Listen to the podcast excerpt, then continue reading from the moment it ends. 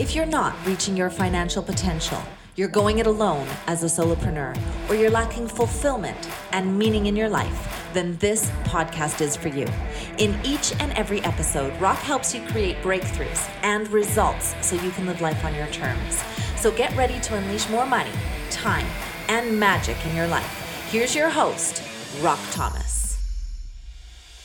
Hey, if you've been following me long enough, then you know that I am the founder of many mastermind groups, including M1. But what does that actually mean for you? Well, it means that there's a group of over 400 people out there that are, are high achievers. They're from all over the world, walking different paths, but they're sharing in the principles and the practices of success, holding each other accountable and urging each other through positive peer pressure to take their life and business to greater heights. I'm so proud of the 75 whole life millionaires that I've created, the lives I've transformed, the people I've helped lose weight, quit smoking, stop drinking, and get into the best shape of their life. In fact, I've even helped people meet the love of their life. When you get into a curated group of people that want more out of life, it's so much easier for you to get more out of life. So if you're serious about getting out of your own way and creating a life you're excited about, then get on a call with one of my team members at rockthomas.com forward slash VIP call and get started today. My next guest, Tracy O'Malley, is a heartfelt, business centered, strong, soft, multifaceted woman you're going to love her story. She takes you on a ride of how she became a very successful businesswoman with lots of streams of income, but at the same time went through some challenging times with her relationship with her father and how the money blueprint actually came to life in her case because she kept on hearing from her father certain sentences that manifested later in a result called multiple streams of income. So I'm looking forward to sharing this conversation with you and for you enjoying it. Let's get to my chat with Tracy. Tracy, welcome to Rock Your Money, Rock Your Life. How are you doing today? So good. Excited to be here to talk about money and life. I love it. I love it. Let's uh, take our listeners back a little bit, as I like to do. Is what did you, growing up, what did you learn uh, about money? And tell us a little bit about your upbringing. Mm, I love this topic because, um, you know, I'm almost 50 years old. And so back in the day when I was born, the men weren't in the labor and delivery room, you know, so, and there was no like reveal parties and things like that back in the day. Right. And so my dad was in the waiting room chain smoking in the hospital. Oh my God, waiting- you're taking us back. Yeah. So after 30 something hours of labor, the doctor comes out and says, Mr. O'Malley, congratulations, you have a daughter. And he put out his cigarette and said, You know what? You can keep her. I don't want her. And he was totally joking. Totally. If you knew my dad, totally right. joking. However, my four year old ears heard that story. And from that moment on, I kind of took on this persona like, okay, I need to be as close to perfect and as close to what boys do to be um, worthy of acceptance, approval, love, attention. And so from that moment forward, I really paid attention to what men did, specifically sports. i have been a tomboy most of my life. I love sports. By the time I was four years old, I could say the entire lineup of all the Chicago teams, which is where I grew up. Um, I watched how men drank and how they operated in business and money. And my dad, since he since he wanted a boy, t- kind of talked to me like I was a little young man. And I remember the messaging very clearly around money and power. And he always said, "You make the money." You control the money, and that's where all the power is. And I remember that as a little girl, my little green eyes looking up at him, like, okay, noted. And so that's kind of how I always operated. I always have had a work ethic and gritty and make it happen. And then when I got married, I kind of took over things. I was young, I was 21 years old, and always have made money. I've lost money. My dad was super tight. He was raised by Depression era parents. So he was super conservative with it. Um, there was never enough. It was always like this lack mentality. And so when I did start making it, um, I was a little rebellious with it. I was more risky than my dad would have been, but I was also very aware. And, you know, I've had this yo yo effect because there's something in my mind for a long, long time that if I have money, not only do I have power, but I become abusive which is kind of how my dad was. So I would make it get to a certain point and then kind of like either be rebellious with it, sabotage it a little bit because I don't want to be abusive. Um, so I've worked really hard to break that and break that belief pattern um, because I know when money is in the right hands of the right people, beautiful things can be done with it. And so that's where the last decade or so, I've kind of gone with my belief system around money Wow. So first of all, thank you so much for sharing that that beautiful insight. And it's so closely to the work related to the work I do around your money blueprint. Mm-hmm. Um, and the beliefs are so they're so insidious that even even having an awareness around them doesn't necessarily evacuate them. You're like, yeah, okay, I have a scarcity mindset, or yeah, okay, I'm aware of the fact that when I have a lot of money, maybe I there's a part of me that shows up that is aggressive or what have you. Mm-hmm because we modeled it, right? The four year old little girl wanted to please daddy and wants love from daddy and affection from daddy and respect and for daddy to be proud. So we start to get rewarded for behaviors mm-hmm. of the things that we think will lead to acceptance and love. And then it becomes who we are in, in a great extent. Does that make sense? Yeah. And if we don't, it's one thing to be aware of it, but if we don't repair it, we repeat it. And you know, I've worked really hard to not just be aware of it. Awareness is just part of it. Action is just part of it, but you have to kind of acknowledge the roots of it and pull it up by the roots in order for it to not like spread and infect your entire garden, so to speak. I love that. And I use the metaphor of the eight gardens of our life. So I love oh, the fact I love that. that. Uh, yeah. I divide my life into eight areas and I say, you're always going to have weeds in some part of your life, right? You, yep. tend to your business, you're in really great shape, and then your relationships start to develop some weeds or you're a great, you know, mom or dad, and but you're out of shape. So you kind of try to make sure you weed the garden on a continual basis and make sure it's taken care of. And that's why I say to people, if we can handle the money part of your life, if we can get you to have passive income vehicles where you have money coming in when you're doing something else like sleeping or sitting on the beach with a pina colada, it means you can also take the time to work on some of your childhood wounds or some of the things in your relationship that are going to take your own personal experience to another level. So, tell us a little bit about how you have now um, managed your finances. What do you do with money? What's your relationship with money? I love that you brought up about passive income because one of the really great things about my dad and the thing that you know he pounded into my head, so to speak, when I was a little girl. Um, he was a, a, student of Warren Buffett, right? He mm. followed him. And I remember my dad always saying, learn how to make money while you sleep.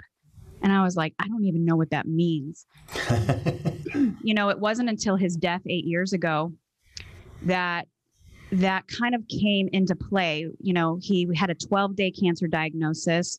And because I was working a corporate job, I couldn't just up and go um, I could, but I wouldn't get paid. I was a commission commissioned employee, made good money, but if I didn't work, I didn't get paid.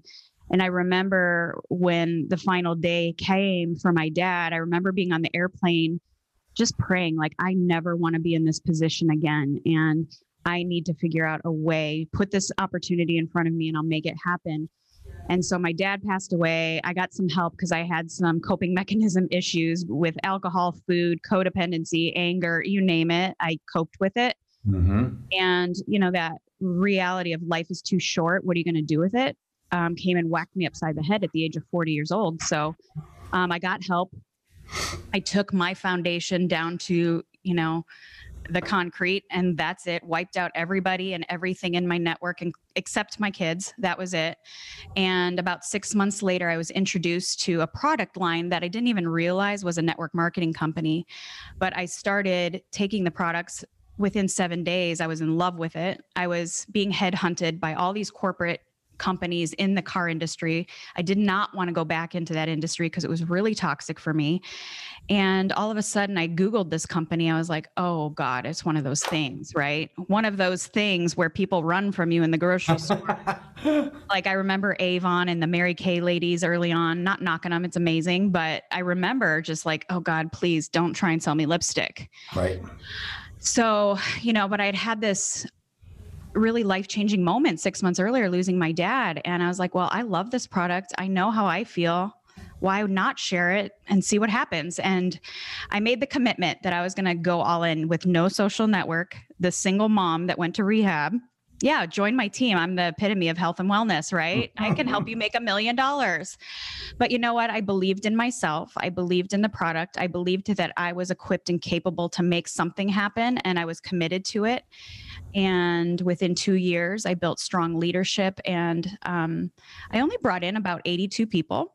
But the compound effect of that and strong leadership development, which is my strength today and always has been, um, those 82 people, I was able to generate um, a downline and an organization of 15,000 people, which generated my first million dollar income in two years. Income, wow. not revenue, income. And now, you know, eight and a half years later, I have, I still have that organization, except it's up over 110,000 people you know wow. i've made probably five or six million in the last eight years in that company and have a thriving coaching business. Um, i do team organizations and leadership communication and leadership development and culture building. Um, you know i'm all about the passive income real estate investing stocks options all of that. Um, I, I remember my dad's lessons very clearly make money while you sleep. That's how that's how we become wealthy and that's how we can take the time to really heal some of those very wounds. I mean i, could not have done that without the time freedom that gave me the yes. choices to do that. And as a single mom my kids are in their 20s today. And you know i truly did break the generational patterns of codependency, addiction, um, miss money management. Uh, my kids are thriving entrepreneurs and money savers and money investors. And um, it's really beautiful to see that today that, you know, we do what we're taught, told, and modeled, right? That's why if we don't repair it, we repeat it. Um, and because of the new modeling that I show them today, this looks very different than it could have a decade ago. Um, because that's that's really what had me changing not only losing my dad but witnessing my own teenagers start to model my own behavior that wasn't the greatest. Um, you know our teams our organizations and our children do what we do not what we say to do. So it's time we start walking our talk a little bit more. Boom. I love it. I love it. So beautiful. Drop that mic right?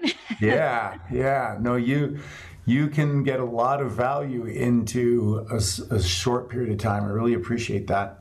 I want to I want to dig into a couple of things you said, if that's okay. Um, I think a lot of people are unaware of the fact that they pain manage um, with various things, like you mentioned, right? With alcohol, drugs, pornography, um, and even in in things that are accepted socially, like you know, running marathons yep. and, and and and doing things to get away from the feeling they're having and and working out and overworking, but it's socially acceptable. You know, stacking your schedule so that you're super mom or super dad, and you're the coach of the, the kids soccer team, and you just never have a chance to listen to the, you know, the not enoughness, the conversation of not enoughness. Mm-hmm. So, can we talk a little bit about that inner narrative you might have had with yourself of which ultimately comes from the not enoughness and then you're coping with whatever you coped with and then how you came through that yeah i see that a lot and you know i had those behaviors the healthy ones too and we do justify it and i think if 2020 taught us anything and i'm it's why i'm probably busier than ever because the whole world was forced to slow down and we couldn't use some of these even healthier things or things we mm-hmm. justify to occupy our mind, to not be alone with ourselves. And thankfully, you know, I have done that work where like I am fully comfortable being alone with myself today and mm-hmm. not, mm-hmm. I mean, I love exercise. I love working. I love all the things, but I'm mm-hmm. always kind of running it through a filter is like, what's my motive here? Right. Is my motive to thrive? Is my motive to avoid? Is my Mm-hmm. motive to gain significance or certainty or truth or justice? But it takes a level of radical honesty with yourself Yeah. and divine trust, quite honestly, to Mhm.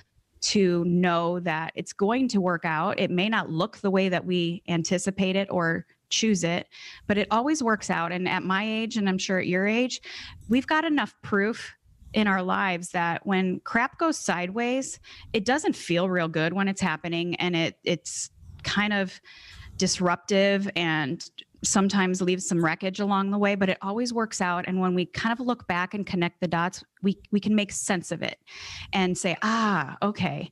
You know, I'm not one of those that say everything happens for a reason necessarily, but everything happens to teach us something. And either we choose to use it for something beautiful and amazing and water that garden, or we choose the other way to allow us to play small, to be a victim. Um, I've experienced a lot of trauma in my life growing up with an alcoholic father, an emotionally abandoning mother, sexual assaults, sexual abuse, um, you name it. I've experienced it. And every single one of those things, yes, it has left uh, an imprint on my heart that, that hurt. But I have used every single thing in my life for something beautiful today. 12 years ago, I couldn't have said that. I was a victim and I was angry. And that's why I used the coping mechanisms that I did, all of them, you name it. I've used all of them. And really allowing myself to look through, look at myself through the eyes of that four year old little girl that heard the story. Because that's where it all be, began. Like everything that I've done and every coping mechanism I have comes from a scared four year old little girl trying to prove herself all the time. And when I look at her today, or when I catch myself in maybe a coping mechanism, when I run it through the filter of what's my motive here, sometimes it is ego, sometimes it is signif- significance. And instead of taking out the whipping stick on myself, which is what I used to do, and then going into a, the shame cycle and the coping mechanism cycle, mm-hmm. I just have a conversation with that beautiful four year four year old little girl. I keep her picture on my desk right here Uh-huh. um, and on my screensaver on my phone for a long, long time to remind me that I just have to help her rebuild a new belief system. And it doesn't matter what happened to her in the past. Um, she's the most important child I'm raising, is her. And I would never speak to a four year old the way that I used to speak to myself.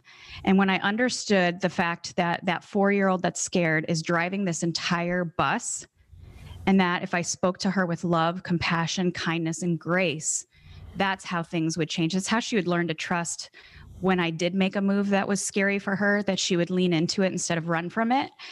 And it changed everything. And, um, you know, the last year and a half has been the hardest of my life. I've suffered severe loss, severe pain, and the ability to be with myself and with her um, has allowed me to still hurt. Stuff still hurts. I'm not superhuman. Nobody is. Um, but I can really guide myself through that for the greatest good of her, me, and, you know, whoever I'm supposed to touch in this world. How did you navigate through the last year and a half? What were some of the things that you used in order to? Because in the past you used certain things and you used different strategies to go through what you went through. How did how did that be different? You know, I I'm a student and integrator of the Enneagram, which I learned. I in, love it. Are you Yeah. a one? no, Well, what are you? Because you said I- you're a perfectionist before. I'm an eight. I'm a Okay. perfectionist for a different reason. Like that's what I love about the Enneagram is the motive is what drives it. Yes. Yes. eights, threes, and ones look a lot alike sometimes. Um, but being an eight, um, I'm always kind of on high alert that I'm going to be betrayed or violated. And Mm. so leaning into anyone, um, you know, I couldn't lean into my own parents. So why would I trust anyone? Of course. Um, but I've had to change that narrative and that little girl in me to learn how to trust people. So I have a few people in my life. I have an amazing therapist that I've had since rehab, so almost a decade. She's incredible. She's the one who introduced me to the Enneagram. Um, she thought I My was a therapist did too. That's funny. yeah, and now that's what I use for leadership development. It's what helped me build my million dollar organizations. Um, it's Have you ever done human design? uh huh.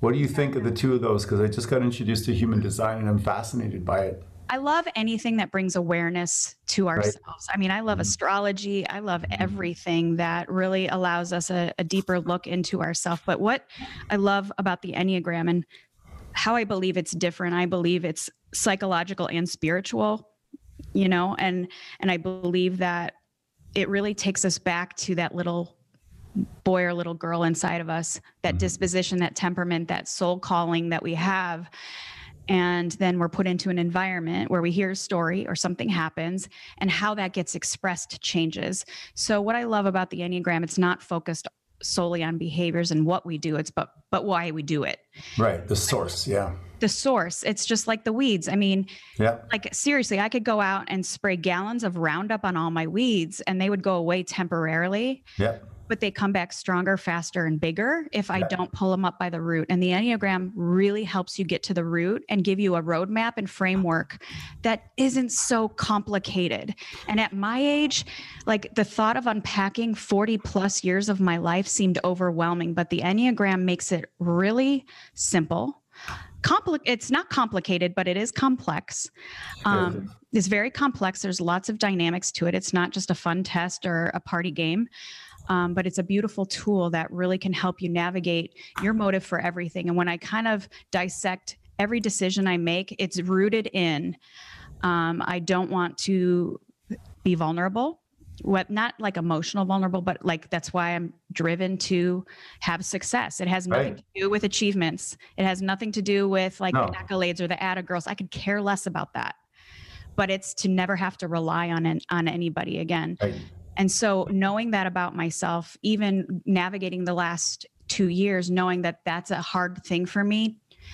Um, we all have a growth pattern too, and when we grow, it's it's never comfortable. Think about the gym when we're building muscle; that hurts Mhm. but we do it because the the reward is so great and same thing you know when we understand where we go in growth on the enneagram which is mine is compassion love and vulnerability which is hard for me but i lean into it and i have a very strong circle that in real time now not just after i have figured it out um, i lean in and still the hardest thing for me but it's um, priceless and i could not have navigated as elegantly the last two years as I have, um, and without as much growth physically, financially, spiritually, emotionally. Um, not just for myself personally, but all my relationships have thrived because of my willingness to lean into the uncomfortable part of growth. Yeah, well said. And one thing I like about the Enneagram also is the awareness of that we we have, you know, our well-adjusted self or our higher self, and then there's that lower self, or when you're really not playing at a higher level, you've been triggered, or you know, you're you something that you feel isn't being met, so you go into that little kid or what have you, and and to give yourself permission to go, okay, I know that I have another part of me that that can handle this in a different way, and I've just gone into this mechanism that you know I've maybe learned how to do, um, where I'm more uh, like you said before, I'm I'm I'm a little pity party. Instead of going, okay, hold on a second, what does this really mean? How can I process through this? Um, and and then go back to the the higher behaviors. So I love that. I, What else? You know, what else that has allowed me to do? Like it- it's helped me for myself, but when I'm communicating with other people too. I mean, I used to communicate with everybody as though they were an eight, and that didn't work so well. yeah. my kids are a two and a seven, which is completely different. But also in friendships or leadership development, when I can get to the source of their motive really quickly, which I'm very, very good at, and they don't even know what I'm doing when I'm doing Right. that. right. But to realize what motivates them, and also in personal relationships, when I know somebody's motive, I don't t- take things personal. It feels personal sometimes. I mean, I can't deny that. Yes. But like, I realize that this is about their need for either certainty, significance, or justice. And when I know that, it, it isn't personal. Right. It isn't personal, but and and when we are coming from a place where we know it's not personal, we can be our very best support for those that we lead and that we love. Yeah. Which is it number five? That's the big justice person. Which one is it? Um, the Six. eights, the eights, nines, and ones are about justice Okay. and truth. Um, honestly, like the eights are all about uh, justice and protection. The nines are about justice for the collective and the environment. And ones are like, I call them the sheriffs. Um, they're the integrity police. And um, this, yeah, the standards. Um, you guys make us up level, which is amazing. And um, it's beautiful. And it can also create some separation. At least that's Yes. my experience because people are like, dude, like chill. Okay. We don't have to work out every day. Don't make me feel guilty. So then there's some shame that goes with it too. Cause I'm not like, step up, come on, let's go. And people are like, Yeah. right. Well, they don't think they can live up to your expectations. My son has a very strong one wing, like Yeah. very strong. Like he almost fought me. He's like, I think I'm a one. I'm like, you're not, but your one wing is extremely strong. And it's Right. because he like his standards are so high. This house runs like a tight ship, thank God. so I'm I'm appreciative of those gifts.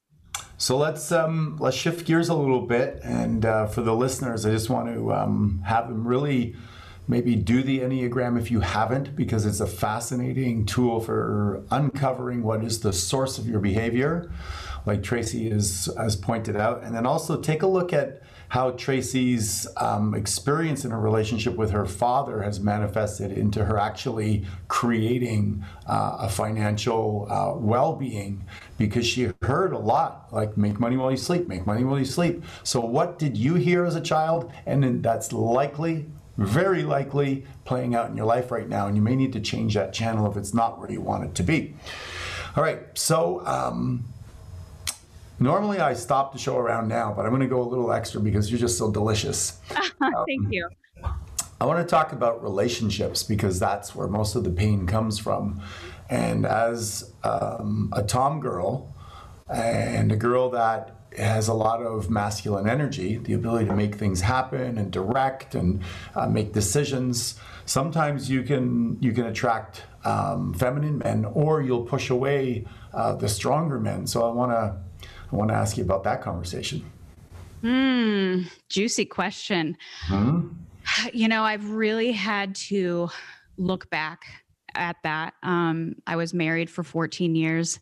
I married the opposite of my father. I married somebody that I could control. He wasn't necessarily feminine, but he was like so he's a lot like my daughter, very free spirited, like whatever. Yep. So it allowed me to do what I do best, and that was control and take charge um, until it didn't work for me anymore and I became resentful of it, right? Yes. um, you know, it always takes two to have a breakdown in any relationship, even when somebody does something that's kind of cra- crappy. Um, it definitely took two. And I am mas- I was the queen of emasculation for many, many years. I own that. It's not something I'm really proud of, but again, I'm looking at the four year old who felt Yeah. she had to be that to be You were worthy of love. for it. You were trained for it. I was conditioned and, and conditioning is no joke and to recondition that and and when I looked at the two relationships after my marriage one was just the last relationship I had was just like my father um, and when I saw my need to please and um, kind of become whatever that person needed me to be like I did for my dad was very eye opening. And so I didn't date for about seven years, quite honestly. I really needed to recondition the belief system. However, that being said, I can have all the insight and knowledge. You know, it's like playing, you know, the movie Rudy. Like you can play in the practice squad all day long, but where the rubber meets the road is when you get dropped into the Super Bowl. Yeah. Right. And the only way to play in the Super Bowl is to get in the game. Yeah. And so I started dating about a year ago for the first time. And it's very interesting. Like I'm very much in my feminine a lot now. Mhm. Um, I can pull that, I call it the FU card, you know, in my masculine energy when required, but I don't live in that fight or flight all the time. It's Mhm. in it's in me and it's never going away. And as an Enneagram 8, that's always there. My intensity is my superpower Mhm. but can also be my wrecking ball if I'm not careful. And so, really navigating my motive and especially in relationships and with men, you know, I'm dating an amazing person who, you know, has his own stuff. And I see very clearly how I can help, but that would have me slipping into an old pattern. And I, I refuse to do that. And when we do that, we rob other people of their own process Mhm. and it is not my job to play God or any divine power. Um, I am here to be on my journey and complement his journey, hopefully, and kind of navigate that. It's still really, really hard. It's the most vulnerable thing I've ever done, being completely feminine mm-hmm. in a relationship. Mm-hmm. And also, like, I can pull it out, but it's a whole new set of things. It's one thing to work the muscle, but like be in the game when when it really matters. Um, that's where all the juicy parts come, but it's also very scary for that little girl in me. And because I've flexed all, like, you know, like you said about the garden, all the different components, like my muscles in my health department, my business department, my parenting department, my friendship department, super strong. It's like muscle memory. Yep. But in the intimacy in romantic partnership, it's like I'm getting in the gym, so to speak, for the first time and watering that garden for the first time all over again with new perspective, new tools. And it's beautiful and scary and vulnerable. And I've never quite honestly been more proud of myself in the way that I'm navigating it. But I wake up scared about it every day because um, it's the most vulnerable I've ever been, for sure. Yeah, well, well said. Um, I, you know, the little girl is you've succeeded in controlling so many things and making things happen to protect the little girl from the not enoughness conversation we all have. And so then to go into a relationship where you give up control and you allow another person to enter into that space is very scary. You know, something that I have um, helped other people really kind of visualize, like I'm a visual person. And I think that you know when we go to protection mode i want you to imagine a little boy or little girl and mm-hmm. you know and the first immediate response when danger strikes is to whip that child behind us and like be mama or daddy bear right? And that works for the short term right it does protect that child no problem but what happens when we throw that child behind us is they know that there's danger, but they really don't know what they're afraid of. And so then they become afraid of everything. And so, really, instead of like playing in protection mode all the time, I almost visualize bringing that beautiful little girl up on my lap and saying, listen, this is what's in front of us. I know this is what you're afraid of. This is why we don't have to be afraid. We're going to navigate this together. And what happens is, is it builds confidence um, that we don't have to run scared all the time. Um, but that visual for me was very powerful because my whole life I've been protective of that little girl. But in being protective, sometimes we rob them of building their confidence, our own confidence, our own kind of legs to stand on. And when I look at that little girl in me, not just as her protector, but a, her, my partner, like we're partners. And the more that people feel in partnership, whether it's the inner child or your business partners or your children or your romantic partner or your friendships, the more we feel in partnership, the more that we can really make the impact in anything that we do more effective and more beautiful and more enjoyable. And so that's kind of what I have like my little four year old is my partner. Little T and me, we can conquer the world in a beautiful way. You're listening to Tracy O'Malley dropping bombs today. on, uh, rock your money, rock your life. We've taken it down a little bit of a different path. But one of the things I have learned, and I, I love that metaphor of bringing her on the lap because I learned that thoughts are in your head and emotions stay in your body. And so the work that I did that allowed me to finally get to a place of, um, you know, we talk about loving yourself. I, I, I like the, the, the term remembering myself, right? Remembering the love, the pure love, and and sitting with and saying like there's an exercise you can do holding different parts of your chest or body and just saying, you know, sometimes I feel like I'm not enough. Sometimes I feel like um, I'm going to be alone.